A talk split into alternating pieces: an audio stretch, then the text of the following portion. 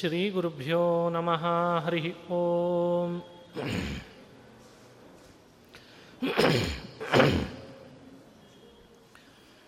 ಶುದ್ಧಾನಂದೋರು ಸಂವಿದ್ಯುತಿ ಬಲಬಹುಲೌದಾರ್ಯವೀರ್ಯಾದಿದೇಹಂ.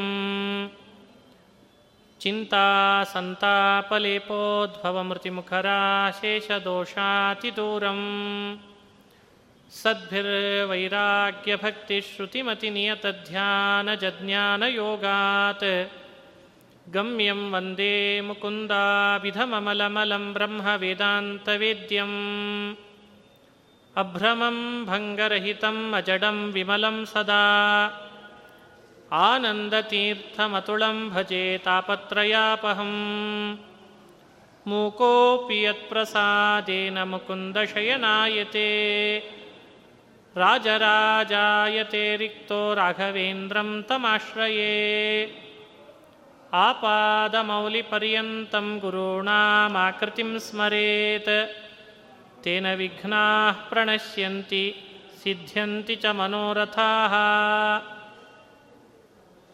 ಶ್ರೀ ಹರಿವಾಯು ಗುರುಗಳ ಚರಣಾರವಿಂದಗಳಲ್ಲಿ ಭಕ್ತಿಪೂರ್ವಕ ಪ್ರಣಾಮಗಳನ್ನು ಅರ್ಪಿಸಿ ನಿನ್ನೆ ತಿಳಿಸಿದಂತೆ ಬಹೂನಾಂ ಜನ್ಮನಾಮಂತೆ ಜ್ಞಾನವಾನ್ ಮಾಂ ಪ್ರಪದ್ಯತೆ ವಾಸುದೇವ ಸರ್ವಮಿತಿ ಸ ಮಹಾತ್ಮ ಸ ದುರ್ಲಭ ಬಹುಜನ್ಮಗಳ ನಂತರ ಪರಮಾತ್ಮನ ಜ್ಞಾನ ನಮಗೆ ಬರಲಿಕ್ಕೆ ಸಾಧ್ಯ ಆಗ್ತದೆ. ಹಾಗಾಗಿ ಜ್ಞಾನಿ ಅಂತಾದವನು ಬಹಳ ದುರ್ಲಭ. ಜ್ಞಾನವೂ ದುರ್ಲಭ, ಜ್ಞಾನಿಯೂ ದುರ್ಲಭ ಅಂತ ಭಗವಂತ ಇಲ್ಲಿ ಜ್ಞಾನಿ ದುರ್ಲಭ ಅಂತಾನೆ ಹಿಂದೆ ಹೇಳುವಾಗ ಜ್ಞಾನ ದುರ್ಲಭ ಅಂತ ಹೇಳಿದಾನೆ. ಇದನ್ನು ನಾವು ಗಮನಿಸಬೇಕಾದ ಅಂಶ. ಭಗವಂತನ ತಿಳುವಳಿಕೆ ಅಷ್ಟು ಸುಲಭ ಸಾಧ್ಯ ಅಲ್ಲ. ಅದರಲ್ಲಿ ನಿನ್ನೆ ಹೇಳುವಾಗ ವಾಸುದೇವ ಸರ್ವಮಿತಿ ಅನ್ನೋದ್ರ ವಿವರಣೆಯನ್ನು ಸಾಧ್ಯವಾದಷ್ಟು ಚಿಂತನೆ ಮಾಡ್ತಾ ಬಂದ್ವಿ.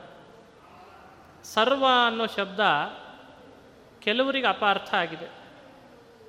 ದೇವರನ್ನು ಜಡವಾದ ಪ್ರಪಂಚಮಯವಾಗಿ ಕಾಣಬೇಕು ಅನ್ನೋದು ಕೃಷ್ಣನ ಅಭಿಪ್ರಾಯ ಅಂತ ಕೆಲವರು ವ್ಯಾಖ್ಯಾನ ಹಾಗೆ ಮಾಡ್ತಾರೆ. ಮೇಲ್ನೋಟಕ್ಕೆ ಹಾಗೆ ಅರ್ಥ ಬರ್ತದೆ. ವಾಸುದೇವ ಸರ್ವಂ ಅಂತ. ಸರ್ವಂ ಸರ್ವಂ ಅಂತಂದರೆ ವಸ್ತುಗಳು, ಪ್ರಪಂಚ, ವಸ್ತು, ಜಡ, ಚೇತನ ರೂಪವಾದದ್ದು. ನೋಡಿದ್ರೆ ಪರಮಾತ್ಮನೇ ಹೇಳಿದ್ದಾನೆ, ಎಲ್ಲವೂ ಪರಮಾತ್ಮನಾಗಿದ್ದಾನೆ ಅನ್ನೋ ತಿಳುವಳಿಕೆ ಎಲ್ಲರೂ ಮಾಡಿಕೊಳ್ಳಿ ಅಂತ. ಯೋಚನೆ ಮಾಡಬೇಕಾದ ಅಂಶ. ಭಗವಂತ ಯಾವ ಅರ್ಥದಲ್ಲಿ ನಾನು ಸರ್ವ ಅಂತ ಹೇಳಿದ್ದೇನೆ ಅನ್ನೋದನ್ನು ತಿಳಿದೇನೆ, ಅವನ ಮಾತನ್ನು ಅರ್ಥೈಸ್ಕೊಳ್ಳದೇನೆ, ಅವನೇ ಜಡವಾದ ಪ್ರಪಂಚ ಅಂದರೆ ಒಂದರ್ಥದಲ್ಲಿ ಅವನ ಪರಿಸ್ಥಿತಿ ನಮಗಿಂತ ಗೋಳಾಟಗೇಡಿ ಅಂತ ಅರ್ಥ ಆಗ್ತದೆ. ನಾವೇ ವಾಸಿ. ಯಾಕೆಂದರೆ ಜಡವಾದ ಪದಾರ್ಥಗಳಲ್ಲಿರುವಂಥ ಕಲ್ಮಶ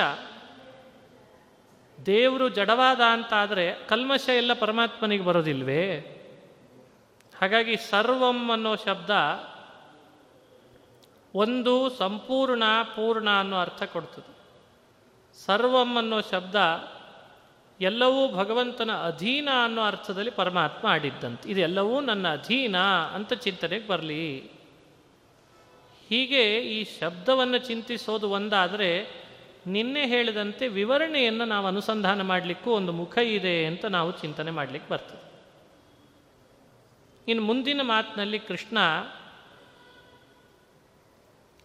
ಕೆಲವರಿಗೆ ಅನಿಸ್ತದೆ, ಬಹಳ ಜನ ಪ್ರವಚನ ನೀಡ್ತಾರೆ ಎಲ್ಲರೂ ದೇವರ ಬಗ್ಗೆ ಹೇಳೋರು ಅಂತ ಅಂದ್ಕೊಳ್ತಿರ್ತಾರೆ ಆಗ ನಮಗೇನು ಅನ್ನಿಸ್ತದೆ ಎಷ್ಟೆಲ್ಲ ಜನರೆಲ್ಲ ದೇವರ ಬಗ್ಗೆ ಹೇಳ್ತಾರೆ, ಪ್ರವಚನ ಕೊಡ್ತಾರೆ ಅವರೆಲ್ಲ ಜ್ಞಾನಿಗಳೇ.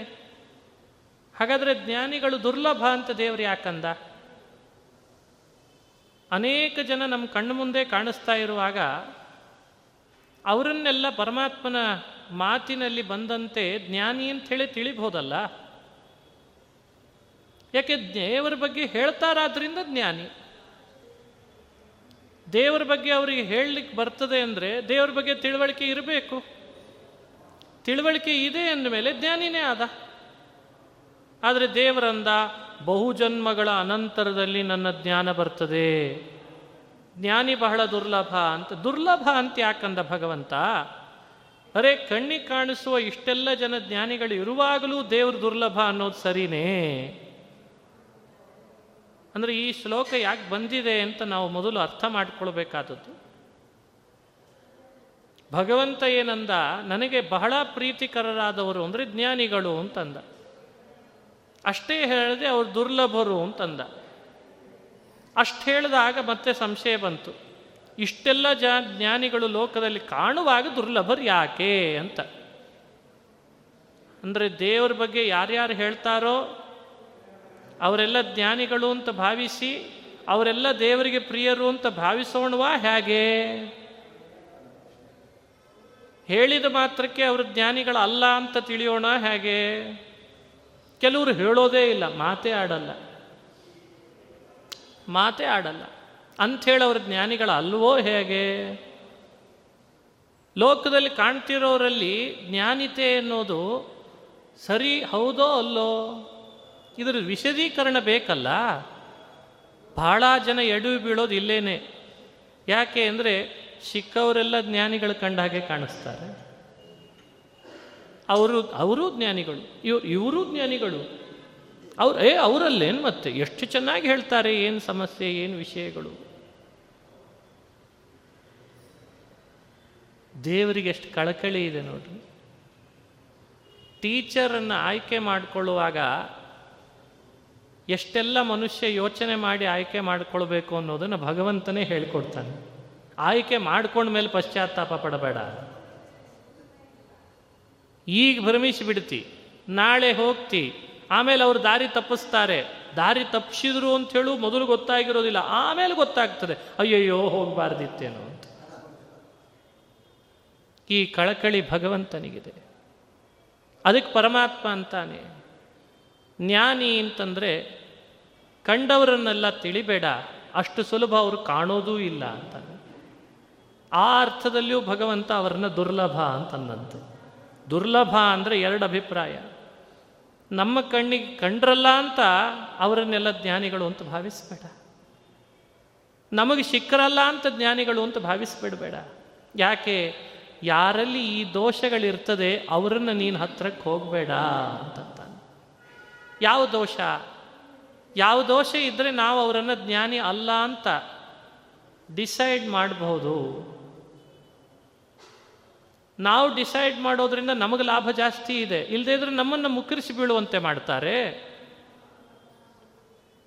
ಕಾಮೈಸ್ತೈಸ್ತೈರ್ಹೃತಜ್ಞಾನಾ ಪ್ರಪದ್ಯಂತೇನ್ಯದೇವತಾ ತಂ ತಂ ನಿಯಮಮಾಸ್ಥಾಯ ಪ್ರಕೃತ್ಯ ನಿಯತಾಸ್ವಯ.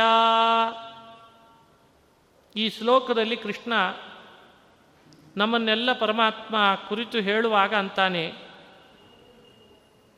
ಎರಡು ಅಂಶ ಬಹಳ ಮುಖ್ಯ. ಎರಡು ಯಾವುದು ಅಂದರೆ, ಈತ ಜ್ಞಾನಿ ಅಲ್ಲ, ಇವನು ದೇವರಿಗೆ ಪ್ರಿಯನಲ್ಲ, ಇವನನ್ನು ನಾನು ಅವಲಂಬಿಸಿ ಹೋದರೆ ನನಗೆ ದೇವ್ರ ಪ್ರೀತಿ ಆಗ್ತದೆ ಅಂತಿಲ್ಲ, ಇದನ್ನು ನಾವು ಬದುಕಿನಲ್ಲಿ ಹೇಗೆ ಡಿಸೈಡ್ ಮಾಡಬಹುದು? ಕಾಮೈಸ್ತೈ ಸ್ಥೈ ಹೃತಜ್ಞಾನಾ ಕಾಮೈಸ್ತೈಸ್ತೈ ಹೃತಜ್ಞಾನಾ ಮನುಷ್ಯ ಬದುಕಿನ ವ್ಯವಸ್ಥೆಗಳೊಳಗೆ ಅನೇಕ ಕಾಮನೆಗಳನ್ನು ಇಟ್ಟುಕೊಂಡೇ ಬದುಕಿ ಬದುಕಿ ತೋರಿಸ್ತಿರ್ತಾನೆ. ಅನೇಕ ಉಪಭೋಗಗಳನ್ನು ಮನಸ್ಸಿನಲ್ಲಿ ಹುದುಗಿಸಿ ಹುದುಗಿಸಿ ಇಟ್ಟುಕೊಂಡಿರ್ತಾನೆ. ಆದರೆ ಮೇಲ್ನೋಟಕ್ಕೆ ಮಾತ್ರ ಭಾರಿ ವೇಷ ಧರಿಸಿರ್ತಾನೆ. ಏನೆಲ್ಲ ವೇಷ ಧರಿಸಿರ್ತಾರೆ? ಆದರೆ ಒಳ ಒಳಗೆ ಮಾತ್ರ ಆ ಕಸರುಗಳು ಹಾಗೇ ಇರ್ತದಂತೆ. ಆ ಕಸರು ಹಾಗೇ ತುಂಬಿಕೊಂಡಿದ್ದರಿಂದ ಆತ ಅವುಗಳ ಏನು ನಿರೀಕ್ಷೆ ಮಾಡ್ತಿರ್ತಾನೆ ಅವನ ಆಸೆಗಳು, ಅದು ದೇವರಿಂದ ಸಿಗಲ್ಲ ಅಂತ ಆದಾಗ ಯಾರಿಂದ ಸಿಗ್ತದೆ ಅಂತ ಅನ್ಕೊಳ್ತಾನೋ ಅವರನ್ನೆಲ್ಲ ಅವಲಂಬಿಸ್ಲಿಕ್ಕೆ ಹೋಗ್ತಿರ್ತಾನೆ. ಇವರಿಂದ ಸಿಗಲಿಲ್ವೇ? ಆ ದೇವತೆಯನ್ನು ಬಿಟ್ಬಿಟ್ರೆ ಆಯಿತು ಅವನಿಂದ ಸಿಗಲಿಲ್ವೇ? ಅವನ್ನೂ ಬಿಟ್ಟರೆ ಆಯಿತು ಇನ್ನೊಬ್ಬನ ಯಾರೋ ಒಬ್ಬ ದೇವತೆಯನ್ನು ಹಿಡಿಬೇಕಷ್ಟೆ ನೋಡ್ರಿ ಹೇಳ್ತಾನೆ, ಪ್ರಪದ್ಯಂತೆ ಅನ್ಯ ದೇವತಾ ಅನ್ಯ ಶಬ್ದ ಭಗವಂತನನ್ನು ಬಿಟ್ಟು ಬೇರೆ ದೇವತೆ ಅಂತ ಅರ್ಥ. ಒಂದು ಅದ್ಭುತ ನಾಲೆಜ್ ಕೊಡ್ತಾ ಇದ್ದಾನೆ ಜೀವರಿಗೆಲ್ಲ. ದೇವ್ರು ಏನು ನಾಲೆಜ್ ಕೊಡ್ತಿದ್ದಾನೆ ಅಂದರೆ, ಈ ಭೂಮಿಯಲ್ಲಿರುವ ಏನೆಲ್ಲ ಫಲದ ವಿಚಿತ್ರ ವಿಚಿತ್ರ ಆಸೆಗಳನ್ನು ಮನಸ್ಸಿನಲ್ಲಿ ಇಟ್ಟುಕೊಂಡು ಅವು ಅವನಿಗೆ ಪೂರೈಸಿಕೊಳ್ಳಿಕ್ಕೆ ತನಗೆ ವಿಷ್ಣು ಬಿಟ್ಟು ಇನ್ನುಳಿದ ದೇವತೆಗಳನ್ನು ಅವಲಂಬಿಸಿ ಪಡೆದ್ರೆ ಸಾಕು ಅಂತ ಹೋಗ್ತಿರ್ತಾನಲ್ಲ, ಅವನನ್ನು ನೀನು ಜ್ಞಾನಿ ಅಂತನ್ನೋ ಗುಂಪಿನಲ್ಲಿ ಸೇರಿಸ್ಬೇಡ ಅಂತ ಅಂದ್ಬಿಟ್ಟ ಭಗವಂತ. ನೋಡಿ, ಹಿಂದೆ ಹೇಳಿದ್ದ ಫಲದ ಆಸೆಯನ್ನೇ ಪಡಬೇಡ ಅಂತ ಹೇಳಿದ್ದ. ಫಲದ ಆಸೆ ಪಟ್ಟು ಕರ್ಮ ಮಾಡಬೇಡ ಅಂತ ಹಿಂದೆ ಹೇಳಿದ್ದ.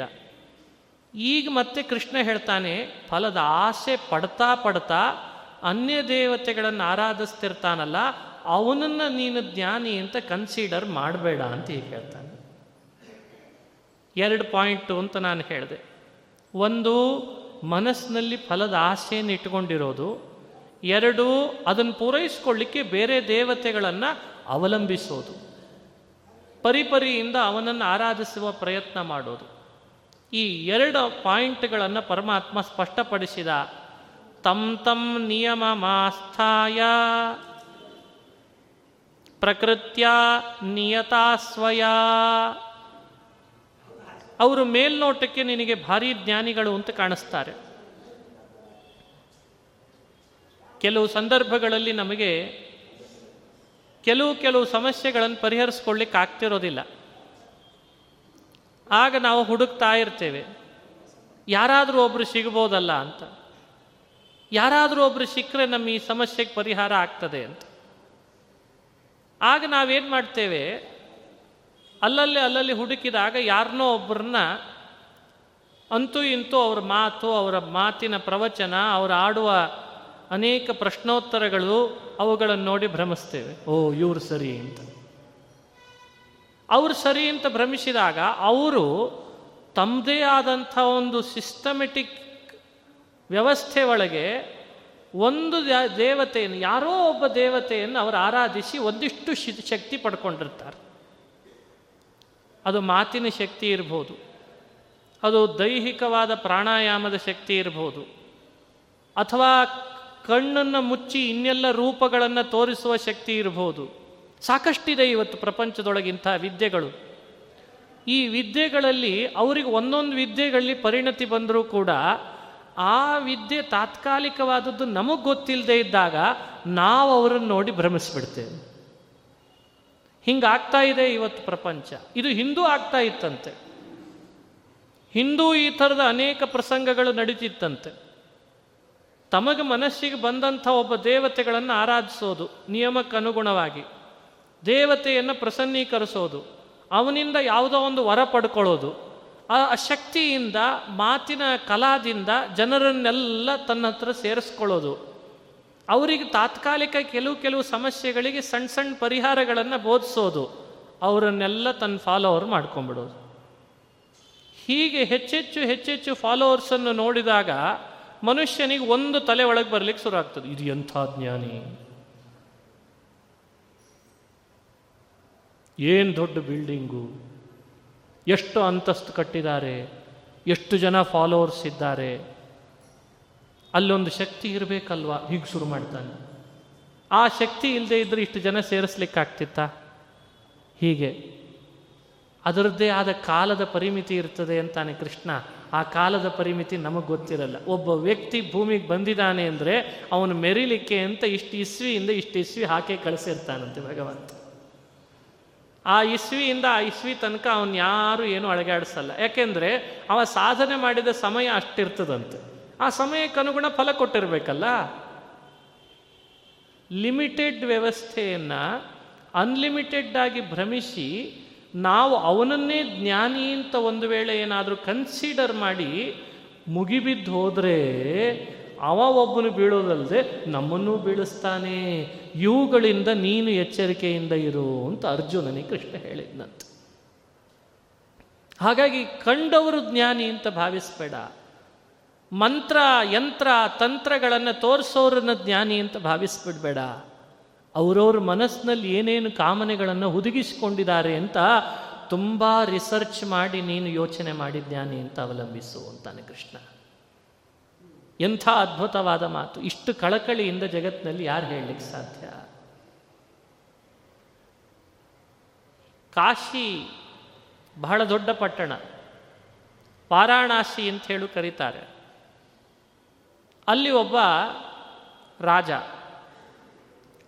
ಕಾಶಿ ಪಟ್ಟಣದ ಆ ರಾಜನಿಗೆ ಸೃಗಾಲ ಅಂತ ಇನ್ನೊಬ್ಬ ಇದ್ದ, ಪೌಂಡ್ರಕ ಅಂತ ಒಬ್ಬ ಇದ್ದ. ಭಾಗವತದಲ್ಲಿ ಬರೋ ಕಥೆ, ಪೌಂಡ್ರಕ ಅನ್ನೋ ಹೆಸರಿನ ರಾಜ. ಈ ಪೌಂಡ್ರಕ ರಾಜ ಹುಟ್ಟಿದ್ಯಾರಿಂದ ಅಂದರೆ ವಸುದೇವನಿಂದ. ಈ ವಸುದೇವ ಸಂಚಾರ ಮಾಡ್ತಿದ್ನಂತೆ. ಯಾದವರಲ್ಲಿ ಅವನೊಬ್ಬ ಮಗ, ಶೂರಸೇನನಿಗೆ ಹುಟ್ಟಿದವ. ಸಂಚಾರ ಮಾಡ್ತಾ ಅವನಿಗೆ ಕಾಶಿಗೆ ಹೋಗೋ ಪ್ರಸಂಗ ಬಂದಿತ್ತು. ಅಲ್ಲೊಂದು ಕನ್ಯಾದಾನ ಮಾಡಿದ ರಾಜ. ಹಿಂದೆ ಕನ್ಯಾದಾನ ಮಾಡುವಾಗ ರಾಜನಿಗೆ ಗಂಡು ಸಂತಾನ ಇಲ್ಲದೆ ಇದ್ದಿದ್ರೆ ಅಳಿಯನಿಗೆ ಯಾವ ಮಗು ಹುಟ್ಟುತ್ತದೋ ಅದನ್ನೇ ತನ್ನ ಮಗುವಾಗಿ ಮಾಡ್ಕೊಳ್ತಿದ್ರಂತೆ. ಮಗಳನ್ನು ಕೊಟ್ಟಿರ್ತಿದ್ರು, ಮಗಳಲ್ಲಿ ಹುಟ್ಟೋ ಮೊಮ್ಮಗು ಅಂದರೆ ನನ್ನ ಮಗ ಅಂತ ಭಾವಿಸ್ತಿದ್ರಂತೆ. ಇದಕ್ಕೊಂದು ಪುರಾಣಗಳಲ್ಲಿ ಪುತ್ರಿಕಾ ಪುತ್ರ ನ್ಯಾಯ ಅಂತ ಕರೀತಾರೆ. ಕನ್ಯೆಯನ್ನು ಮದುವೆ ಮಾಡಿಕೊಡ್ತೇನೆ ಆ ಕನ್ಯೆಯಲ್ಲಿ ಹುಟ್ಟೋ ಮಗುವನ್ನು ಮಾತ್ರ ನೀ ನನಗೆ ಕೊಡಬೇಕು, ಯಾಕೆ ನನ್ನ ಈ ವಂಶದ ಅಭಿವೃದ್ಧಿಗೆ ಆತ ಇರಲಿ ಅಂತ ಅಭಿಪ್ರಾಯ. ಇದಕ್ಕೆ ಅನುಗುಣವಾಗಿ ಪೌಂಡ್ರಕ ಹುಟ್ಟಿದ್ದು ವಸುದೇವನಿಂದ ಹೀಗೆ ಅಂತ ಇತಿಹಾಸ ಹೇಳ್ತದೆ. ಆ ರಾಜ ಆ ವಸುದೇವನಿಗೆ ಕನ್ಯಾದಾನ ಮಾಡುವಾಗ ಹೇಳ್ದ, ಅಣ್ಣ, ತಮ್ಮಂದ್ರೆ ಯಾರೂ ಇಲ್ಲ ಇವಳಿಗೆ. ಅಭ್ರಾತೃಕಾಂ ಪ್ರದಾಸ್ಯಾಮಿ. ಅಣ್ಣ, ತಮ್ಮಂದ್ರೆ ಇಲ್ಲದೆ ಇರುವ ಕನ್ಯೆ, ನಿನಗೆ ಮದುವೆ ಮಾಡಿಕೊಡ್ತೇನೆ ವಸುದೇವ. ಇವಳಲ್ಲಿ ಹುಟ್ಟೋ ಮಗು ಮಾತ್ರ ನನಗೆ ಬೇಕು ಅಂತಂದಿದ್ದಂತೆ. ಆಗಲಿ ಎಂದ ವಸುದೇವ ಮದುವೆ ಮಾಡಿಕೊಂಡ, ಕನ್ಯಾದಾನ ಮಾಡ್ತಿದ್ದಾನಲ್ಲ ಅಂತ ಮಗು ಹುಟ್ಟಿತು ಮಗು ಬಹಳ ಸಣ್ಣ ವಯಸ್ಸಿಂದ ಇನ್ನು ಅದನ್ನು ಬೆಳೆಸ್ಬೇಕಲ್ಲ, ಹೆಂಡತಿನ ತಾನು ಕರ್ಕೊಂಡು ಹೋದರೆ ಮಗುನ ಬೆಳೆಸೋದು ಯಾರು? ಅದಕ್ಕೆ ಆ ರಾಜನಿಗೆ ಹೇಳಿದ್ನಂತೆ, ನೋಡು, ಈ ಮಗುನೂ ನಿನ್ನ ಮಗಳು ಇಲ್ಲೇ ಇರಲಿ, ಇವಳೇ ಬೆಳೆಸ್ತಾಳೆ ಅಂತ ಹೇಳಿ ವಸುದೇವ ಅಲ್ಲಿದ ಮಥುರಾ ಪಟ್ಟಣಕ್ಕೆ ಬಂದ್ಬಿಟ್ಟಂತೆ ವಸುದೇವನಿಂದಲೇ ಹುಟ್ಟಿದವ. ಆದರೆ ಪುತ್ರಿಕಾ ಪುತ್ರ ನ್ಯಾಯದಂತೆ ಹುಟ್ಟಿದವ. ಅವನಿಗೆ ಹೆಸರು ಪೌಂಡ್ರಕ ಅಂತ ಇಟ್ಟಿದ್ದ. ಅದಕ್ಕೆ ಅವನಿಗೆ ಅಡ್ಡ ಹೆಸರು ವಾಸುದೇವ ಅಂತ ಸೇರ್ಕೊಂಡು. ವಸುದೇವನ ಮಗ ಅಲ್ಲ, ವಾಸುದೇವ ಅಂತ ಸೇರಿತ್ತಂತೆ. ಪೌಂಡ್ರಕ ವಸುದೇವನ ಮಗನಾದ್ರಿಂದ ವಾಸುದೇವ ಎರಡೂ ಸೇರಿಸಿದರೆ ಪೌಂಡ್ರಕ ವಾಸುದೇವ. ಅವನು ಆ ವಾಸ ಮಾಡಿಕೊಂಡು ಆ ಊರಿನಲ್ಲಿರುವಾಗ ಅನೇಕ ಕಡೆಯಲ್ಲಿ ಒಂದು ಪ್ರಥೆ, ವಸುದೇವನ ಮಗ ವಿಷ್ಣು ಅಂತ ಹುಟ್ಟಿತ್ತಂತೆ. ವಿಷ್ಣುನೇ ವಸುದೇವನ ಮಗನಾಗಿ ಹುಟ್ಟುತ್ತಾ ಇದ್ದಾನೆ. ಭಾರೀ ಪ್ರಭಾವಶಾಲಿ ದೇವಲೋಕದ ಒಡೆಯ ಅಂತೆಲ್ಲ ಕಡೆಯಲ್ಲಿ ಪ್ರಥೆ ಬಂದಿತ್ತು. ಈ ಪ್ರಥೆಯನ್ನು ಈ ಪೌಂಡ್ರಕ ಏನು ಮಾಡಿದ? ಪೇಪರ್ನಲ್ಲಿ ಒಂದು ಸ್ಟೇಟ್ಮೆಂಟ್ ಕೊಟ್ಟನಂತೆ. ಆ ವಿಷ್ಣು ಬೇರೆ ಯಾರಲ್ಲ, ವಸುದೇವನ ಮಗ ನಾನು ಅಂತ ಶುರು ಮಾಡಿದ್ನಂತೆ. ನೋಡಿದ್ರ? ಅಂದರೆ ಸ್ವಯಂ ಘೋಷಿತ ದೇವಮಾನವರು ಆಗಿದ್ರು ಅಂತನ್ಲಿಕ್ಕೆ ಒಂದು ಕಥೆ ಹೇಳಿದೆ ಅಷ್ಟೆ. ಸುಮಾರು ಜನ ಇರ್ತಿದ್ರು ಹೀಗೆ. ಅದನ್ನೇ ಬರಿತಾ ಕೂತ್ರೆ ಪುರಾಣ ಮುಗಿಯಲ್ಲ ಅನ್ನೋ ಕಾರಣಕ್ಕೆ ಒಬ್ಬೊಬ್ರದ್ದು ಕಥೆ ಹೀಗೆ ಪುರಾಣಗಳೆಲ್ಲ ನಮಗೆ ಅಲ್ಲಲ್ಲಲ್ಲಿ ಸರಿ ಹಿಡಿದು ಕೊಡ್ತಾರೆ. ಅವನು ಎಲ್ಲ ಕಡೆಯಲ್ಲಿ ಸಾರಿದ. ನಾನು ವಿಷ್ಣುವಿನ ಅವತಾರ. ನೋಡ್ರಿ. ನನ್ನನ್ನು ಅವಲಂಬಿಸ್ರಿ. ನಿಮಗೆ ಬೇಕು ಬೇಕಾದದ್ದನ್ನು ನಾನು ಈ ಸಮಯದಲ್ಲೇ ತೆಗೆದು ತೆಗೆದು ಕೊಡ್ತೇನೆ, ಶುರು ಮಾಡಿದ. ಯಾರೋ ಪಾಪ ತಮ್ಮ ಸಮಸ್ಯೆಗಳು ಏನೇನೋ ಇರ್ತಿತ್ತು ಹಣದಿಂದಲೋ, ಕೌಟುಂಬಿಕವಾಗಿಯೋ, ಅಲ್ಲಲ್ಲಲ್ಲಿ ಕ್ಯೂ ಹಚ್ಚಲಿಕ್ಕೆ ಶುರು ಮಾಡಿದರು. ತುಂಬ ಕ್ಯೂ, ಪಾಳಿ ಶರದಿ ಪ್ರಕಾರ. ಏನೋ ಕೇಳ್ತಿದ್ರು ಪಾಪ, ನಮ್ಮ ಮನೆಯವ್ರದ್ದೇನೋ ಕಳೆದೋಗಿದೆ, ಈಗ ಕೊಡ್ತೇನೆ ಅಂತ ಕೊಟ್ಬಿಡ್ತಿದ್ರು. ಹೀಗೆ ಎಲ್ರಿಗೆ ಕೊಡ್ಲಿಕ್ಕೆ ಶುರು ಮಾಡಿದಾಗ, ಒಮ್ಮೆ ಸಭೆ ನಡೆಯುವಾಗ ಎತ್ತರದಲ್ಲಿ ಕೂತಿದ್ದಾನೆ ಪೌಂಡ್ರಕ. ಒಬ್ಬರು ಪಾಪ ಬಹಳ ಹಿರಿಯರನ್ನಿಸ್ತದೆ, ಅವ್ರು ಬಂದು ಕೇಳಿದರು ನೀನು ವಿಷ್ಣು ಅಂತ ಹೇಳ್ಕೊಂಡು ಎಲ್ಲ ಕಡೆಯಲ್ಲಿ ತಿರುಗುತ್ತಿದ್ದೀರಿ ವಿಷ್ಣುವಿಗೆ ಯಾವಾಗಲೂ ಗರುಡ ಇರ್ತದೆ, ನಿನಗೆಲ್ಲಿದೆ ಅಂತ ಕೇಳಿದ್ರಂತೆ. ಅವನಿಗೆ ಸ್ವಲ್ಪ ತಲೆ ಓಡಿರಲಿಲ್ಲ. ಓ, ಗರುಡ ಅಂತೊದ್ದಿದ್ದಾನೆ, ಅವನ ಮೇಲೆ ಯಾವಾಗಲೂ ವಿಷ್ಣು ಹಾರ್ತಾನೆ ಅಂತ. ಆಗಿಂದಾಗಲೇ ಯಾವುದೋ ಒಂದು ಜ್ಯುವೆಲರಿ ಶಾಪಿಗೆ ಹೋದಂತ ಆ ಕಾಲದ ಜ್ಯುವೆಲರಿ ಶಾಪ್ ಅಂತಿತ್ತು. ಅವನಿಗೆ ಹಣ ಕೊಟ್ಟು ಒಂದು ಬಂಗಾರದ ಗರುಡ ಮಾಡಿಸಿದ. ನೋಡಿದ್ರೆ? ಆಗಿಂದ ಶುರುವಾಯಿತು ನೋಡ್ರಿ, ಬಂಗಾರ ಅದರದೊಂದು ಆಸನ ಹಾಕ್ಕೊಳ್ಳೋದು, ಕೂಡೋದು. ಇವನು ಬಂಗಾರದ ಗರುಡ ಮಾಡಿಸಿದ. ಸ್ವರ್ಣಮಯವಾದ ಗರುಡ ತಂದು ಅದರ ಮೇಲೆ ಕುಳಿತ. ಇನ್ನೊಬ್ರು ಹಿರಿಯರಂದ್ರಂತೆ, ಅದು ಅಂತಿಂಥ ಗರುಡ ಅಲ್ಲ, ಅದು ಹಾರ್ತದೆ ಅಂದ್ರಂತೆ. ಇದನ್ನು ಬೇರೆ ಹೇಳಿಬಿಟ್ರು. ಹಾರ್ತದೆ ಅಂದರೆ ಇವನೇನು ಮಾಡಿದ? ಬಹಳ ದೊಡ್ಡ ಜ್ಞಾನಿ. ಯಾರು ಏನು ಹೇಳಿದ್ರು ಅದನ್ನು ತೋರಿಸಿದ್ರೆ ಜ್ಞಾನಿ ಅಂತ ಒಪ್ಪಗೋತಾರಲ್ವ ಜನ? ಇವತ್ತಿನ ಜನರ ಮನಸ್ಥಿತಿಯನ್ನು ಹೇಗೆ ಬದಲಾಯಿಸ್ತಿದ್ದಾರೆ ಅಲ್ಲಲ್ಲಲ್ಲಿ ಅಂದರೆ ಒಂದಿಷ್ಟು ಗುಂಪು ಅವರಿಗೆ ಬೇಕಾದದ್ದನ್ನು ಕೊಡೋನಾದರೆ ಅವನು ಒಳ್ಳೆಯ ಜ್ಞಾನಿ. ಅವನಿಗೆ ಬೇಕಾದದ್ದನ್ನು ಕೊಡದೇ ಹೋದರೆ ಅವನು ಜ್ಞಾನಿನೋ ಅಜ್ಞಾನಿನೋ ನಮಗೆ ಯಾಕೆ ಬೇಕು? ಹಿಂಗೆ ಕೆಲವು ಜನ, ಅವನು ಅಜ್ಞಾನಿ ಅಂತ ಕೆಲವು ಜನ ಡಿಸೈಡೇ ಮಾಡಿಬಿಡ್ತಾರೆ. ಅದಕ್ಕೆ ಇವರೆಲ್ಲರೂ ಮತ್ತೆ ಹೋಗಿ ಕೇಳಿದರು, ಅದು ಹಾರ್ತದೆ ಅಂತಂದ್ರು. ಇವನೇನು ಮಾಡಿದ? ಸ್ಮಶಾನದಲ್ಲಿ ಹೋದ. ಒಂದಿಷ್ಟು ಸಿದ್ಧಿಪಡಿಸ್ಕೊಂಡ. ಇದ್ದ ಬಂಗಾರದ ಗರುಡ ಆಕಾಶದಲ್ಲಿ ಹಾರ್ಲಿಕ್ಕೆ ಬೇಕಾಗುವ ಹಾಗೆ ಭೂತಗಳಿಗೆ ಹೇಳಿದ. ನೋಡಿದ್ರೆ? ಆ ಭೂತಗಳು ಕಣ್ಣಿಗೆ ಕಾಣಬಾರ್ದು. ಗರುಡ ಅಷ್ಟೇ ಕಾಣಬೇಕು. ನಾನು ಅದರ ಮೇಲೆ ಕೂತಿರಬೇಕು. ದಿನನಿತ್ಯ ಸಭೆ ಸಮಯಕ್ಕೆ ನನ್ನ ಹೆಸರು ಕೂಗಿದ ಕೂಡಲೇ ನಾನು ಆಕಾಶದಲ್ಲಿ ಗರುಡನ ಮೇಲೆ ಬಂದು ಇಳಿಬೇಕು. ಇಟ್ಟು ವ್ಯವಸ್ಥೆ ಮಾಡಿಕೊಂಡು. ಎಲ್ರಿಗೆ ಇನ್ನೇನು ಬೇಕು ನಂಬಲಿಕ್ಕೆ ಹೇಳಿ. ನೋಡಿದ್ರ? ಕಾಮೈಸ್ತೈಸ್ತೈರ್ ಹೃತ ಜ್ಞಾನಾ ಆತ ಆಕಾಶದ ಮೇಲೆ ಹಾರಿ ಬಂದ, ಕುಳಿತುಕೊಂಡ. ಸರದಿ ಪ್ರಕಾರ ನಿಂತವರಿಗೆಲ್ಲ ಬೇಕು ಬೇಕಾದದ್ದು ಕೊಡ್ತಿದ್ರು ಇನ್ನೊಬ್ಬರು ಬಂದರು, ಹಿರಿಯರು. ಸಭೆಯಲ್ಲಿ ಅವನಿಗೆ ಕೇಳಿದ್ರಂತೆ, ನೀನು ವಿಷ್ಣು ಅಂತಿದ್ದಿ?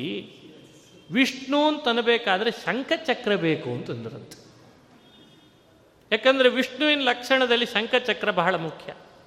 ಇದು ಎಲ್ಲ ಕಾಲದಲ್ಲೂ ಶಂಖಚಕ್ರಗಳು ವಿಷ್ಣುವಿಂದೇ ಲಕ್ಷಣ ಅಂತ ಪುರಾಣಗಳು, ವೇದ ಎಲ್ಲ ಸಾರ್ಥ. ಅದು ಇನ್ನೊಬ್ಬರದ್ದು ಅಲ್ಲವೇ ಅಲ್ಲ. ಹಾಗಾಗಿ ನೀನು ವಿಷ್ಣು ಅಂತ ಅನ್ನೋದಾದರೆ ಬರೀ ಗರುಡ ಸಾಲದು ಶಂಖಚಕ್ರ ಬೇಕು ಅಂದ್ರಂತೆ. ಯಾಕಂದರೆ ಮುಂದೆರಡು ಕೈ, ಹಿಂದೆರಡು ಕೈ, ಹಿಂದಿನ ಕೈಗಳು ಶಂಖಚಕ್ರನೇ ಅಂದರು. ಮತ್ತೆ ಅವನು ಜ್ಯುವೆಲರಿ ಶಾಪಿಗೆ ಹೋಗಿ ಎರಡು ಬಂಗಾರದ್ದು ಶಂಖ ಚಕ್ರ ಮಾಡಿಸ್ಕೊಂಡು ಅದನ್ನು ತಂದು ಇಟ್ಟುಕೊಂಡು ಈಗ ಹೇಳ್ರಿ ಅಂತಂದು. ಆಗ ಅವರು ಪಾಪ ಅಡ್ಡಿ ಇಲ್ಲ ಬಿಡು, ಇವನು ಯಾಕೋ ಶಂಖಚಕ್ರನ ಇಟ್ಟುಕೊಂಡಿದ್ದಾನೆ. ಒಂದೆಡೆಯಲ್ಲಿ ಗರುಡ ಆಕಾಶದಲ್ಲಿ ಬರೋದು, ವೈಭವ, ಎಲ್ಲ ನೋಡಿ ಅವರೆಲ್ಲ ಅವನಿಗೆ ಭಾರೀ ಎಲ್ಲ ಜನಸ್ತೋಮ ಅವನಿಗೆ ಮುಕುರಿ ಬೀಳ್ತಿದ್ರು. ಇದು ಬಹಳ ಆಗ್ಲಿಕ್ಕೆ ಶುರು ಆಯಿತು. ಇನ್ನೊಬ್ರು ಯಾರೋ ಜ್ಞಾನಿಗಳು ಬಂದರು. ಇವಂದೆಲ್ಲ ಇಷ್ಟು ಜನಸಂದಣಿ ನೋಡಿದ್ರು. ಫಾಲೋವರ್ಸ್ ಜಾಸ್ತಿ ಆದಂಗೆ ಆದಂಗೆ ಅವ್ರ ಬಗ್ಗೆ ಮಹತ್ವ ಜಾಸ್ತಿ ಆಗ್ತದೆ ಜಗತ್ತಿನಲ್ಲಿ ಈಗೆಲ್ಲ ಹಾಗೆ ಅಲ್ಲ. ಸ್ಟಾರ್ ಎಷ್ಟು ಕೊಡ್ತೀರಿ ಅದು ಮುಖ್ಯ ಆಗಿದೆ ಅಂತ ಈಗೆಲ್ಲ ಫೈವ್ ಸ್ಟಾರ್ ತ್ರೀ ಸ್ಟಾರ್ ಹಾಗೆ ಜಾಸ್ತಿ ಆಗ್ತದೆ ಅದಕ್ಕೆಲ್ಲ. ಹಾಗೆ ನಿಮಗೆ ಈ, ಈಗೆಲ್ಲ ಗುರೂಜಿಗಳ ಬಗ್ಗೆ ಸ್ಟಾರ್ ಕೊಡ್ಬೇಕು ಈಗ. ಈ ಗುರೂಜಿ ಅಂದರೆ ಎಷ್ಟು ಸ್ಟಾರ್ ಕೊಡ್ತೀರಿ? ಹಿಂಗೆ ಶುರು ಆಯ್ತು ಈಗ. ಎಲ್ಲಿಗೆ ಬಂತು? ಭಾರತ ದೇಶದ ವ್ಯವಸ್ಥೆ? ಛೇ ಛೇ ಛೇ ಛೇ ಛೇ. ಆ ಕಾಲದಲ್ಲೂ ಈಗ ಶುರು ಆಯಿತು. ಅದಕ್ಕೆ ಒಬ್ಬರು ಜ್ಞಾನಿಗಳು ಬಂದರು. ಅಲ್ಲಪ್ಪ, ಪೌಂಡ್ರಕ, ನೀನು ಶಂಖಚಕ್ರ ಇಟ್ಕೊಂಡು ಗರುಡ ಅಂತಂದು, ಆದರೆ ಒಂದು ನನಗೆ ಯಾಕೋ ನಿನ್ನಲ್ಲಿ ಕೊರತೆ ಇದೆ ಅನ್ನಿಸ್ತಾ ಇದೆ. ಏನದು ಏನದು ಅಂದ ಏನಲ್ಲ, ಅವನ ಎದೆ ಒಳಗೆ ಶ್ರೀವತ್ಸ ಅಂತ ಒಂದು ಚಿಹ್ನೆ ಇದೆ, ಅದು ವಿಷ್ಣುವಿನ ಲಕ್ಷಣ ಅಂತ ಹೇಳ್ತಾರೆ. ನಿನ್ನೆದೆಯಲ್ಲಿ ಅದು ಎಲ್ಲಿದೆ ಅಂತ ಕೇಳಿದ. ಅವನಿಗೆ ಇದೊಂದು ರೀತಿ ಮತ್ತೆ ಅವಮಾನ ಆದಂಗೆ ಆಯಿತು. ನಾಳೆ ಈ ಸಭೆಗೆ ಬರ್ರಿ, ತೋರಿಸೋಣವಾಗಲಿ ಅಂತಂದ. ಸರಿ, ಇಂಥ ಮರುದಿನ ಬರುವಾಗ ಏನು ಮಾಡಬೇಕು? ಬಿಸಿ ನೀರು ಕಾಯಿಸಲಿಕ್ಕೆ ಅಂತ ಅಗ್ನಿ ಉರಿತಿತ್ತು ಪಾಪ ಹಂಡೆ ಒಲೆ. ಒಲೆಯಲ್ಲಿ ಏನು ಉರಿತಿದ್ದ ಕಟ್ಟಿಗೆ ತೆಗೆದ, ಎದೆ ಸುಟ್ಕೊಂಡು ಇಷ್ಟೆಲ್ಲ ಗಾಯ ಮಾಡಿಕೊಂಡ. ಆ ಕಾಲದ ಯಾವುದೋ ವಿಷ್ಣುಂದೊಂದು ಫೋಟೋ ನೋಡಿದ್ದ ಅನ್ನಿಸ್ತದೆ ಮೊಬೈಲ್ನಲ್ಲಿ. ಅಲ್ಲಿ ನೋಡಿ ಅದು ಕೆಂಪಿದ್ದು ಇದು ಎದೆಯೆಲ್ಲ ಸುಟ್ಟುಕೊಂಡು ಅದನ್ನು ಮತ್ತೆ ಹೀಗೆ ಹೀಗೆ ಅಂತ ಕೈಯಲ್ಲಿ ಒರೆಸ್ಕೊಂಡು ಅವತ್ತಿನ ಸಭೆಯಲ್ಲಿ ಎಲ್ರಿಗಿಂತ ಜಾಸ್ತಿ ಎದೆನೇ ತೋರಿಸ್ತಿದ್ದಂತೆ ಎದೆ ತೋರಿಸ್ಕೊಂಡು ಬಂದ.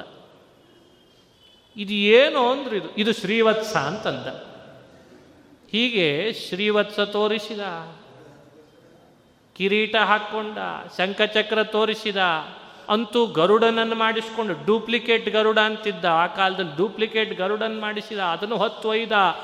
ಏನೇನು ಮಾಡಬಾರ್ದೋ ಎಲ್ಲ ಮಾಡಿಬಿಟ್ಟ. ದೇವರು ನಾನು ಅಂತ ಒಂದು ಜಗತ್ತಿಗೆ ಸಮರ್ಥನೆ ಮಾಡಲಿಕ್ಕೆ ಆ ಕಾಲದ ಟಿ ವಿಗಳು ಹೆಂಗಿತ್ತೋ ನೋಡಿಲ್ಲ ನಾವ್ಯಾರು. ಅದಕ್ಕೆ ಮತ್ತು ಅವ್ರ ಜರ್ನಲಿಸಮ್ ಅವರು, ಅವರೆಲ್ಲ ಬಂದರು. ಇವನ ಮುಖಕ್ಕೆ ಇಷ್ಟು ಮೈಕ್ ಹಿಡಿದ್ರು. ನೀವೇ ದೇವರು ಅಂತನ್ಲಿಕ್ಕೆ ಏನು ಆಧಾರ ಅಂತ ಅವ್ರು ಶುರು ಮಾಡಿದರು. ಇವನ್ ನಾನು ಏನು ಕೇಳ್ತೀರಿ ಕೊಡ್ತೇನೆ ಅಂತೀವ. ಹೀಗೆ ಅತಿಯಾಗಿ ಉಪಟಳಗಳನ್ನು ಮಾಂತ್ರಿಕ ಹಾಗೂ ಯಾಂತ್ರಿಕ ಶಕ್ತಿಗಳಿಂದ ಅಲ್ಲಲ್ಲಲ್ಲಿ ಸಜ್ಜನರಿಗೆ ಭಯ ಹುಟ್ಟಿಸಿ ತನ್ನದೇ ಆದಂಥ ಸರ್ವಸ್ವವನ್ನು, ಸ್ವಾಧಿಕಾರವನ್ನು ಸದಿಸಲಿಕ್ಕೆ ಪೌಂಡ್ರಕ ಅನ್ನೋನು ಭಾರೀ ಪ್ರಯತ್ನ ಮಾಡಿದ್ದಂತೆ ಹಿಂಗೆ ಪ್ರಯತ್ನ ಮಾಡಿದಾಗ ಪುರಾಣ ಒಂದು ಹಾಸ್ಯ ಮಾಡಿ ಹೇಳ್ತದೆ, ಅಲ್ಲ ದೇವರು ಅಂದವರು, ನಾ ದೇವರು ಅಂತ ಹಠ ಮಾಡಿ ಅಂದ್ಕೊಳ್ಳಿಕ್ಕೆ ಹೋದರೆ ಎದೆ ಸುಟ್ಟುಗಳು ತಪ್ಪಲಿಲ್ಲ ಅಂತ ಹೇಳ್ತದೆ ಅದಕ್ಕೆ. ಎದೆ ಸುಟ್ಟುಗಳು ತಪ್ಪು. ಯಾರು ದೇವರ ಅಲ್ಲ, ಅವರು ತಮ್ಮನ್ನು ತಾವೇ ದೇವರು ಅಂತ ಬಣ್ಣಿಸ್ಕೊಂಡ್ರೆ ಎದೆ ಸುಟ್ಟುಗಳು ತಪ್ಪಿದ್ದಲ್ಲ. ಪುರಾಣ ಸಂದೇಶ ಎಚ್ಚರಿಕೆ ಕೊಡ್ತದೆ. ಆಮೇಲೆ ಕೃಷ್ಣ ಯುದ್ಧ ಮಾಡ್ತಾನೆ. ಪೌಂಡ್ರಕನಿಗೂ ಕೃಷ್ಣನಿಗೂ ಒಂದು ಯುದ್ಧ ನಡೀತು. ಆ ಯುದ್ಧದೊಳಗೆ ಪೌಂಡ್ರಕನನ್ನು ಯಾವ್ಯಾವ ವಾಮಾಚಾರಗಳಿಂದ ಈ ಎಲ್ಲ ಥರದ ಶಕ್ತಿಗಳನ್ನು ತೋರಿಸ್ತಿದ್ದ ಅವುಗಳನ್ನೆಲ್ಲ ನಾಶ ಮಾಡಿದ ಕೃಷ್ಣ. ಆಮೇಲೆ ಪೌಂಡ್ರಕವನ್ನು ನಾಶ ಮಾಡಿದ. ವಾರಾಣಸಿ ದಗ್ಧಾಸ ಅಂತ ಇಡೀ ವಾರಾಣಸಿ ಕ್ಷೇತ್ರದಲ್ಲಿ ಎಲ್ಲೆಲ್ಲಿ ವಾಮಾಚಾರಗಳಿತ್ತೋ ಎಲ್ಲ ಕೃಷ್ಣ ಸುಟ್ಟು ಬೂದಿ ಮಾಡಿಬಿಟ್ಟಂತೆ ಆಮೇಲೆ ಸಜ್ಜನರಿಗೆ ಕ್ಷೇಮ ಆಯಿತು ಅಂತ ಒಂದು ಕಥೆ ಪುರಾಣದಲ್ಲಿ ಬರ್ತದೆ. ಭಾಗವತದ ಈ ಕಥೆಯಲ್ಲಿ ನಮಗೆ ಕೊಡುವ ಸಂದೇಶ ಏನು ಅಂದರೆ ಖಂಡಾಂತ ಜ್ಞಾನಿ ಅಂತ ಒಪ್ಪಬಿಡಬೇಡವೋ ಅವನ ಮನಸ್ಸಿನಲ್ಲಿ ಏನು ಕಾಮನೆ ಇಟ್ಟುಕೊಂಡಿದ್ದಾನೆ? ನಿಜವಾಗ್ಲೂ ಜ್ಞಾನಿಯೋ? ಅಥವಾ ಇನ್ನೇನೋ ಆಸೆ ಆಕಾಂಕ್ಷೆಗಳಿಗಿದ್ದಾನೋ? ಎಲ್ಲ ತಿಳಿಬೇಕಲ್ಲ. ಭಜನ್ ಪ್ರಪದ್ಯಂತೇನ್ಯ ದೇವತಾ ನಾವು ಇವತ್ತು ಪ್ರವಚನಗಳನ್ನು ಹೇಳುವಾಗ ಭಾಗವತ ಪುರಾಣ ಇತಿಹಾಸಗಳನ್ನೇ ಮೆನ್ಷನ್ ಮಾಡೋದು ಉದ್ದೇಶ ಏನು ಅಂದರೆ ಅಲ್ಲಿರುವವರನ್ನು ಇವತ್ತು ಅಪ್ಲೈ ಮಾಡ್ಕೊಳ್ಳಿಕ್ಕೆ ಬರ್ತದೆ ಅಂತ ಹೇಳ್ತಿರ್ತದೆ ಅಷ್ಟೆ. ಇದನ್ನು ಯಾರು ಅಂತ ನಾವು ಹೆಸರು ಹೇಳೋದಲ್ಲ. ನಾವು ಈ ರೀತಿ ಲಕ್ಷಣಗಳಿಂದ ತಿಳ್ಕೊಳ್ಬೋದಾಗಿರ್ತದೋ, ಈತ ಯಾವುದಕ್ಕೆ ಭೂಮಿ ಮೇಲೆ ಬಂದಿದ್ದಾನೆ ಇವನು ನಿಜವಾಗಲೂ ವಿಷ್ಣು ಭಕ್ತನ, ನಿಜವಾಗಲೂ ಭಗವದ್ ಭಕ್ತನ, ಕಾಮೋಪಭೋಗಗಳನ್ನು ತ್ಯಜಿಸಿದಾನ, ನಿತ್ಯಯುಕ್ತನಾಗಿದಾನ ಏಕಭಕ್ತಿ ಆಗಿದಾನ ಏನೂ ಇಲ್ಲದೇನೆ ಕೇವಲ ಜನಗಳನ್ನು ಗುಂಪು ಸೇರಿಸ್ತಿದ್ದಾನ. ಇದನ್ನೆಲ್ಲ ಮನುಷ್ಯ ಅರ್ಥೈಸ್ಕೊಳ್ಳಿ ಅನ್ನಲಿಕ್ಕೆ ಭಗವಂತ ಅವರವರು, ಅವರವರ ಸ್ವಭಾವಕ್ಕೆ ಅನುಗುಣವಾಗಿ ಕಾಮಗಳನ್ನು ಹುದುಗಿಸಿಕೊಂಡು ಮನಸ್ಸಿನಲ್ಲಿ ಎಲ್ಲರನ್ನ ದಾರಿಗೆ ತಪ್ಪಿಸ್ತಿರ್ತಾರೋ ಅರ್ಜುನ, ಅವರನ್ನೆಲ್ಲ ಜ್ಞಾನಿ ಅಂತ ಭಾವಿಸಬೇಡ ಅಂತಂತಾನೆ ಭಗವಂತ. ಎಂಥ ಅದ್ಭುತವಾದ ಮಾತು. ತಂ ತಂ ನಿಯಮ ಮಾಸ್ಥಾಯ ಅಂತಂತಾನೆ ಅದಕ್ಕೇನೆ. ತಂ ತಮ್ ನಿಯಮ ಮಾಸ್ಥಾಯ ಯಾವುದೋ ಒಂದು ಸಿದ್ಧಿಪಡಿಸ್ಕೊಳ್ಬೇಕಾಗಿರ್ತದೆ ಆ ಸಿದ್ಧಿಪಡಿಸ್ಕೊಳ್ಳಿಕ್ಕೆ ಅಲ್ಲೇ ಆದ ಒಂದು ಅದರದ್ದೇ ಒಂದು ನಿಯಮ ಇರ್ತದೆ. ಅದಕ್ಕೆ ಒಳಪಡ್ತಾರೆ. ಆ ನಿಯಮಕ್ಕೆ ಒಳಪಡ್ತಾರಷ್ಟೇ, ಅದು ಸಿದ್ಧಿ ಆಗೋವರೆಗೂ. ಸಿದ್ಧಿ ಆಯ್ತಾ, ಆ ನಿಯಮ ದೂರ ಮಾಡಿಬಿಡ್ತಾರೆ. ಯಾಕೆ? ಸಿದ್ಧಿ ಆಯಿತು, ಜನಗಳು ಸೇರ್ಲಿಕ್ಕೆ ಶುರು ಮಾಡಿದರು. ಇನ್ಯಾರೂ ನನ್ನ ಹಿಡಿಯುವ ಆಗಿಲ್ಲ ಇಂಥವರು ಜಾ, ಲೋಕದೊಳಗೆ ಹೆಚ್ಚಿರ್ತಾರೆ. ಅವರನ್ನೆಲ್ಲ ಗಮನಿಸಿ, ಜ್ಞಾನಿಗಳು ಅಂತ ಭ್ರಮಿಸಿಬಿಡಬೇಡ ಅಂತಾನೆ ಭಗವಂತ. ಒಂದು, ನಾವು ಇಲ್ಲಿ ಯೋಚನೆ ಮಾಡಬೇಕು. ಇತ್ತೀಚೆಗೆ ಏನಾಗ್ತದೆ ಅಂದರೆ ಹೆಚ್ಚು ಜನ ಸೇರ್ತಾರೆ ಅಂದ ಕೂಡಲೇ ಬಹಳ ದೊಡ್ಡ ವ್ಯಕ್ತಿ ಅಂತ ಇದು ತಲೆ ಒಳಗಿದೆ ನಮಗೆಲ್ಲ. ಜನ ಕಡಿಮೆ ಅಂದರೆ, ಹಾಂ, ಜನ ಕಡಿಮೆ ಅಂದರೆ ಯೋಚನೆ ಮಾಡಿರಿ, ಮತ್ತು ಅದ್ರದ್ದೇನು ಅಂತ ನಿಮಗೆ ಗೊತ್ತು, ಹಿಂಗೆ ಶುರು ಮಾಡಿಬಿಡ್ತೀವಿ. ಈ ಜನರ ವ್ಯವಸ್ಥೆ ಹೆಚ್ಚಾದಾಗ, ಜನರ ವ್ಯವಸ್ಥೆ ಕಡಿಮೆ ಆದಾಗ ನಾವು ತಿಳಿತಾ ಇರೋ ಇವತ್ತಿನ ಈ ಏನು ಭ್ರಮೆ ಇದೆ, ಇದು ನಮ್ಮ ದೇಶದ ವ್ಯವಸ್ಥೆ ಅಲ್ಲ. ಜನರನ್ನು ಹೆಚ್ಚು ಸೇರಿಸಿ ವ್ಯವಸ್ಥೆ ಮಾಡ್ತಿದ್ದುದು ಮೌಲ್ಯ ಅದು ಬೇರೆ ದೇಶದ ವ್ಯವಸ್ಥೆ. ವಸ್ತುವಿನ ಮೌಲ್ಯವನ್ನು ವಸ್ತುವಿಗೆ ಇರ್ತದೆ ಹೊರತು ಜನರಿಂದ ಆ ಮೌಲ್ಯ ಹೆಚ್ಚು ಕಡಿಮೆ ಆಗ್ತದೆ ಅಂತಿಲ್ಲ. ಇದು ನಮ್ಮ ದೇಶ ಕಂಡು ಹಿಡಿದುಕೊಟ್ಟ ಸತ್ಯ. ಹಾಗೆ ಜನ ಹೆಚ್ಚು ಅಂತ ವಿಚಾರ ಮಾಡಿದರೆ ತರಕಾರಿ ಮಾರ್ಕೆಟ್ನಲ್ಲಿ ಜನ ಜಾಸ್ತಿನೇ ಇರ್ತಾರೆ. ವಜ್ರದ ಅಂಗಡಿಯಲ್ಲಿ ಜನ ಕಡಿಮೆ ಇರ್ತಾರೆ.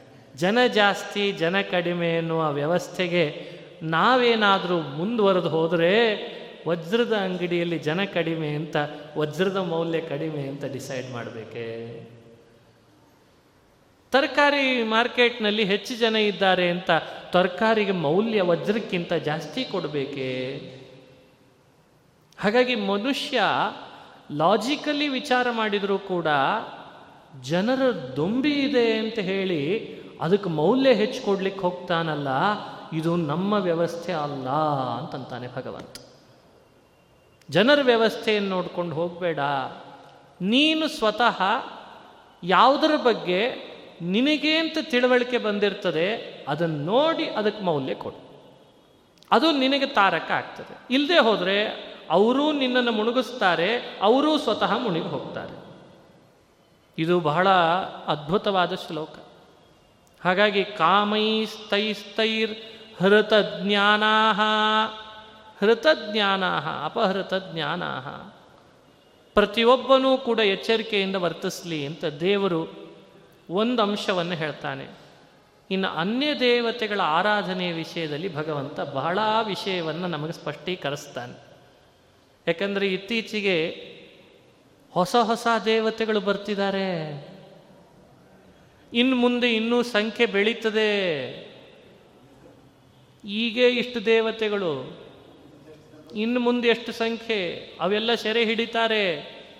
ಆಮೇಲೆ ಅಲ್ಲಿ ಪ್ರವೇಶ ಪ್ರವೇಶ ಮಾಡಬೇಕು, ಮಾಡಬಾರ್ದು, ಎಲ್ಲ ಕೋರ್ಟ್ ಮೆಟ್ಲಿಗೆ ಇರ್ತದೆ ಎಲ್ಲವೂ ನಡೀತದೆ ಮುಂದೆ. ಆದರೆ ಮನುಷ್ಯನಿಗೆ ಸರಿಯಾದ ತಿಳುವಳಿಕೆಯನ್ನು ಕೊಡಬೇಕಾದಾಗ ಬಹಳ ಎಚ್ಚರಿಕೆ ಇರಬೇಕಂತ. ಅದಕ್ಕೆ ಕೃಷ್ಣ ಕಳಕಳಿಯಿಂದ ಹೇಳ್ತಾನೆ. ಸಿದ್ಧಿ ಅಲ್ಲಿ ಬಂದಿದೆ ಅಂತ ನೀವು ವಾದ ಮಾಡ್ಬೋದು ಅರ್ಜುನ. ಹಾಗೆ ಮಾಡಿದರೂ ಫಲ ಕೊಟ್ಟಿದೆಯಲ್ಲ ಅಂತ ನೀನು ವಾದ ಮಾಡ್ಬೋದು ಅರ್ಜುನ. ಆ ಫಲ ಕೊಡೋ ವ್ಯವಸ್ಥೆ ಹಿಂದೂ ನಾನಿರ್ತೇನೆ ಅನ್ನೋದನ್ನು ನಿನಗೆ ಹೇಳ್ತೇನೆ ಅಂತಂತಾನೆ ಭಗವಂತ. ಯಾಕೆ? ಯಾಕೆ ಕೊಡಬೇಕಿತ್ತು ಫಲ? ನೀನೊಬ್ಬನೇ ಸರ್ವೋತ್ತಮನಾಗಿದ್ದರೆ ಅಲ್ಲಿ ಫಲ ಕೊಡಬಾರ್ದಾಗಿತ್ತು ನೀನು. ಅಂದರೆ ದೇವರಂತಾನೆ ಆ ಶ್ರದ್ಧೆಗೊಂದು ಫಲ ಇಲ್ದಂತ ಆಗಬಾರ್ದು ಅಂತ ಕೊಡ್ತೇನೆ ಅಂತಂತಾನೆ ಭಗವಂತ. ಶ್ರದ್ಧೆ ಮಾಡಿದಾನಲ್ಲ, ಅದು ನಿಷ್ಫಲ ಅಂತ ಅನ್ನಿಸ್ಬಾರ್ದು ಅಂತ ಕೊಡ್ತೇನೆ. ಆದರೆ ಕೊಟ್ಟದ್ದು ನಾನೇ. ಹಾಗಾದರೆ ಅದನ್ನು ಮಾಡಬಾರ್ದು ಅಂತೀಯ ಅಂತಂದ ಭಗವಂತನಿಗೆ ಅರ್ಜುನ, ಮಾಡಬಾರ್ದು ಅನ್ನೋದನ್ನೇ ಇಷ್ಟು ವಿಸ್ತಾರ ಮಾಡಿ ತಿಳಿಸ್ತಿದ್ದೇನೆ ಅಂತಂತ ದೇವರು. ಹೀಗಾಗಿ ಈ ಅಧ್ಯಾಯದಲ್ಲಿ ಈ ವಿಷಯಗಳು ಬಹಳ ಅದ್ಭುತವಾಗಿ ಮೂಡ್ತವೆ. ಯಾವ ದೇವತೆಗಳನ್ನು ನಾವು ಕಣ್ಣಿನಿಂದ ಕಾಣದಿದ್ರೂ ಯಾವ ದೇವತೆಗಳಿಂದ ಇಷ್ಟೆಲ್ಲ ಫಲಗಳನ್ನು ಅನುಭವಿಸ್ತಿದ್ರು, ಆ ದೇವತೆಗಳನ್ನು ಆ ಸ್ಥಾನದಲ್ಲೇ ತಿಳಿಬೇಕೇ ಹೊರತು ದೇವತಾ ಪ್ರಪಂಚದ ವ್ಯವಸ್ಥೆಯನ್ನು ನಮಗೆ ಕಾಣ್ತಿಲ್ಲ, ಫಲ ಸಿಕ್ಕರೆ ಸಾಕು ಅನ್ನೋ ಮೂಗಿನ ನೇರದಲ್ಲಿ ವಿಚಾರ ಮಾಡಿ ಹೊರಟ್ರೆ ಅದು ಯಾವುದೂ ಮೋಕ್ಷದಾಯಕಗಳಲ್ಲ ಅಂತಾನೆ ಭಗವಂತ. ಎಷ್ಟು ಅದ್ಭುತ ನೋಡ್ರಿ ಈ ವಿಷಯ. ಯೋ ಯೋ ಯಾಂ ಯಾಂ ತನುಂ ಭಕ್ತ, ಶ್ರದ್ಧಯಾರ್ಚಿತುಮರ್ಚತಿ, ಇಚ್ಛತಿ. ತಸ್ಯ, ತಸ್ಯಾಚಲಾಂ ಶ್ರದ್ಧಾಂ ವಿದಧಾಮ್ಯಹಮೇವ ನಾನು ಅದನ್ನು ಮೊದಲೇ ವ್ಯವಸ್ಥೆ ಮಾಡಿರ್ತೀನಿ. ಅವನಿಗೆ ಅವನ ಸಂಪರ್ಕ ಆಗಿರಬೇಕು. ಅವನಿಗೆ ಆ ದೇವತೆ ಬಗ್ಗೆ ಪರಿಚಯ ಕೊಟ್ಟಿರಬೇಕು. ಅವನಿಗೆ ಅಲ್ಲಿ ಶ್ರದ್ಧೆ ಮೂಡಿರಬೇಕು.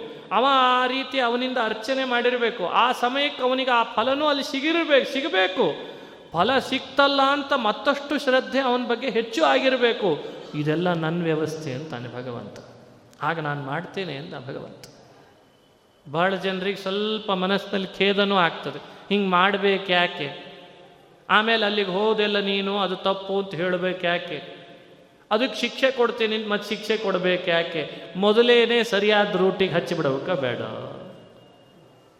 ಮೊದಲೇ ಒಂದು ಸರಿಯಾದ ದಾರಿ ತೋರಿಸ್ಬಿಟ್ರೆ ನಾವ್ಯಾರೂ ಅಲ್ಲಿಗೆ ಹೋಗ್ತಾನೆ ಇರಲಿಲ್ಲ. ಇದಕ್ಕೇನು ಉತ್ತರ? ಅದಕ್ಕೆ ಪರಮಾತ್ಮ ಕೊಟ್ಟದ್ದು ಪ್ರಕೃತ್ಯ ನಿಯತಾ ಸ್ವಯ ಅಂತಂದಿದ್ದಾನೆ ಭಗವಂತ. ಇಲ್ಲಿ ಪ್ರಕೃತಿ ಅನ್ನೋ ಶಬ್ದ ಸ್ವಭಾವ ಅಂತ ಅರ್ಥ ಅಂತ. ಸ್ವಭಾವ. ನಿಯತವಾದ ವ್ಯವಸ್ಥೆ ಅವನೊಳಗೆ ಇರ್ತದಂತೆ ಅವನಿಗೆ ಅಷ್ಟೇ ವ್ಯವಸ್ಥೆ ಅಂತೆ. ಅದಕ್ಕೆ ಇನ್ನೊಂದು ಅರ್ಥದಲ್ಲಿ ಹೇಳೋದಾದರೆ ಅವರನ್ನು ತ್ರೈವಿದ್ಯರು ಅಂತ ಕರೀತದೆ. ಭಗವದ್ಗೀತೆಯ ಚಿಂತನೆ ಮಾಡುವವರಿಗೆ ಈ ಶಬ್ದ ಬಹಳ ಶ್ರೇಷ್ಠ. ತ್ರೈವಿದ್ಯರು ಅವರಿಗೆ ಅಷ್ಟೇ ಶ್ರದ್ಧೆ. ಅಲ್ಲೇ ಶ್ರದ್ಧೆ, ಅಲ್ಲೇ ಫಲ, ಅಷ್ಟೇ ಅವ್ರದ್ದು ವ್ಯವಸ್ಥೆ ಅಂತ. ಇಂಥವ್ರನ್ನ ನೋಡಿ ನೀನು ಬೆರಗಾಗಬೇಡ, ನೀನು ಆ ದಾರಿಗೆ ಹೋಗಬೇಡ ಅನ್ನೋದಕ್ಕೆ ಭಗವಂತ ಇಷ್ಟು ವಿಶದೀಕರಿಸಿ ಹೇಳ್ತಾನಂತೆ. ಹೀಗೆ ಕೃಷ್ಣ ಇಪ್ಪತ್ತೊಂದನೇ ಶ್ಲೋಕದೊಳಗೆ ಮಿಶ್ರಯಾಜಿಗಳು ಅಂತ ಕರೀತಾನೆ, ಮಿಶ್ರಯಾಜಿಗಳು. ಮಿಶ್ರಯಾಜಿಗಳು ಅಂದರೆ ಆ ಭಗವಂತನನ್ನು ಸರ್ವೋತ್ತಮ ಅಂತ ತಿಳಿಯೋದಲ್ಲದೆ ಬೇರೆ ದೇವತೆಗಳನ್ನು ಆರಾಧನೆ ಮಾಡಿ ತಾತ್ಕಾಲಿಕ ಫಲಗಳನ್ನು ಪಡಿಲಿಕ್ಕೆ ಹೋಗ್ತಿರ್ತಾರೆ, ಅವರಿಗೆ ಅಲ್ಲಲ್ಲೇ ಶ್ರದ್ಧೆ ಹುಟ್ಟಿಸ್ತೇನೆ ಅಂತಾನೆ ಭಗವಂತ. ಅವರಿಗೆ ಅದೇ ಫಲ ಕೊಡ್ತೇನೆ. ಅವರಿಗೆ ಅಷ್ಟು ಉಪಭೋಗ ನೀಡ್ತೇನೆ ಸತಯಾ ಶ್ರದ್ಧಯಾ ಯುಕ್ತ ತಸ್ಯಾರಾಧನಮೀಹತೆ ಲಭತೆ ಚ ತತಃ ಕಾಮಾನ್ ಮಯೈವ ವಿಹಿತಾನ್ ಹಿತಾನ್ ನಾನೇ ಮಾಡಿರ್ತೇನೆ ಮಯೈವ ವಿಹಿತಾನ್ ಹಿತಾನ್ ಅಂತಂದಿದ್ದಾನೆ. ಈ ಎರಡು ಶ್ಲೋಕಗಳಿಗೆ ಉದಾಹರಣೆಯ ರೂಪವಾಗಿ ನಾವು ಮಹಾಭಾರತ ಇತಿಹಾಸಗಳನ್ನು ಮೆಲುಕು ಹಾಕಬೇಕಾಗ್ತದೆ. ಎಷ್ಟೋ ಮಹಾಭಾರತದ ಕಥೆಗಳನ್ನು ಕೇಳ್ತೇವೆ. ಜರಾಸಂಧ, ಬಹಳ ದೊಡ್ಡ ರಾಕ್ಷಸ. ಅವನು ಸಂಹಾರ ಭೀಮ ಮಾಡ್ತಾನೆ. ಅವನಿಗೆ ಭೀಮನಂಥವನ ಶಕ್ತಿ ಬಹಳ ಅಪಾರ. ಅವನ ಜೊತೆ ಯುದ್ಧ ಮಾಡಬೇಕಾದ್ರೆ ಜರಾಸಂಧನ ಶಕ್ತಿ ಎಷ್ಟಿರಬೇಡ. ಜರಾಸಂಧನಿಗೆ ಅಷ್ಟು ಶಕ್ತಿ ಬಂತು ಅಂದರೆ ಅದು ಹೇಗೆ ಬಂತು? ಎಲ್ಲಿರ ಬಂತು? ಅದು ಬರೀ ಏನು ವ್ಯಾಯಾಮ ಮಾಡಿ ಬಂದದ್ದೋ ಏನೋ? ಅದು ಬರೀ ವ್ಯಾಯಾಮದಿಂದ ಬಂದ ಶಕ್ತಿ ಅಂತೂ ಅಲ್ಲ. ಯಾಕೆ ಮಹಾಭಾರತವೇ ಹೇಳ್ತದೆ, ಜರಾಸಂಧನ ಶಕ್ತಿ ಹತ್ತು ಸಾವಿರ ಆನೆ ಮಿಗಿಲಾಗಿತ್ತಂತೆ ಶಕ್ತಿ. ಅಷ್ಟು ಶಕ್ತಿಯುತನಾದ ಜರಾಸಂಧನನ್ನ ಮಹಾಭಾರತ ಭಾರೀ ಬಣ್ಣಿಸ್ತದೆ, ಹೇಗಿದ್ದ ಜರಾಸಂಧ? ಕಾರ್ತೀಕ ಮಾಸದ ಪ್ರತಿಪತ್ತಿಥಿ ಯುದ್ಧ ಪ್ರಾರಂಭ ಮಾಡಿದ್ದಂತೆ. ಏನು ನೋಡ್ರಿ ಯುದ್ಧ ಪ್ರಾರಂಭ, ಕಾರ್ತೀಕ ಮಾಸದ ಪ್ರತಿಪದ. ಹದಿನೈದು ದಿನ ಯುದ್ಧ ಮಾಡಿದ್ದಂತೆ ಭೀಮಸೇನ. ಹದಿನಾಲ್ಕು ದಿನ ಯುದ್ಧ ಮಾಡಿ ಹದಿನೈದನೇ ದಿನ ಭೀಮ ಜರಾಸಂಧನನ್ನು ಕಾರ್ತೀಕ ಮಾಸದಲ್ಲೇ ಕೊಂದದ್ದಂತೆ. ಅಲ್ಲ, ಅಷ್ಟು ಶಕ್ತಿ ಹದಿನೈದು ದಿನ ಯುದ್ಧ ಮಾಡಬೇಕಾದ್ರೆ ಆ ಯುದ್ಧಕ್ಕೆ ಶಕ್ತಿ ಅದರ ಹಿನ್ನೆಲೆಯಲ್ಲಿ ಅವ ಯಾರು ಆರಾಧನೆ ಮಾಡ್ತಿದ್ದ? ಅವನ ಆರಾಧನೆಗೆ ಶಕ್ತಿ ಕೊಟ್ಟ ದೇವತೆ ಆದರೂ ಯಾರು? ಅವನಿಗಿದ್ದ ಶ್ರದ್ಧೆ ಎಂಥದ್ದು? ಆ ಶ್ರದ್ಧೆಗೆ ಅನುಗುಣವಾಗಿ ಅವನಿಗೆ ಬಂದ ಫಲ ಎಂಥದ್ದು? ಎಲ್ಲ ತಿಳಿಬೇಕಲ್ವೇ? ಹೀಗಾಗಿ ಪುರಾಣ ಇತಿಹಾಸಗಳನ್ನು ಭಗವದ್ಗೀತೆ ಈ ಶ್ಲೋಕಗಳಿಗೆ ನಾವು ಚಿಂತನೆ ಮಾಡಲಿಕ್ಕೆ ಶುರು ಮಾಡಿದಾಗ, ಎಲ್ಲೆಲ್ಲಿ ಪರಮಾತ್ಮ ಯಾವ್ಯಾವ ವ್ಯಕ್ತಿಗಳಿಗೆ ಹೇಗೆ ಹೇಗೆ ಆ ವರಗಳನ್ನು ಕೊಡಿಸಿ ಪುನಃ ಅವರಿಂದ ಯುದ್ಧನೂ ಮಾಡಿಸಿ ಮತ್ತೆ ಆ ತಾತ್ಕಾಲಿಕ ಫಲಕ್ಕೆ ಶಮನವನ್ನು ಹಾಡಿದ್ದಾನಲ್ಲ, ಅವನ್ನೆಲ್ಲ ನಾವಿಲ್ಲಿ ಚಿಂತನೆ ಮಾಡಲಿಕ್ಕೆ ಅವಕಾಶ ಇದೆ ಅಂತಂತಾರೆ. ಅವನು ಶಿವಭಕ್ತನಾಗಿದ್ದ ಜರಾಸಂಧ. ಅವನಿಗೆ ಅವನ ವರ ಇತ್ತು, ಆದರೆ ಭೀಮನಿಂದ ಅವನು ಹತನಾದ ಅಂತ ಕಥೆ ಬರ್ತದೆ.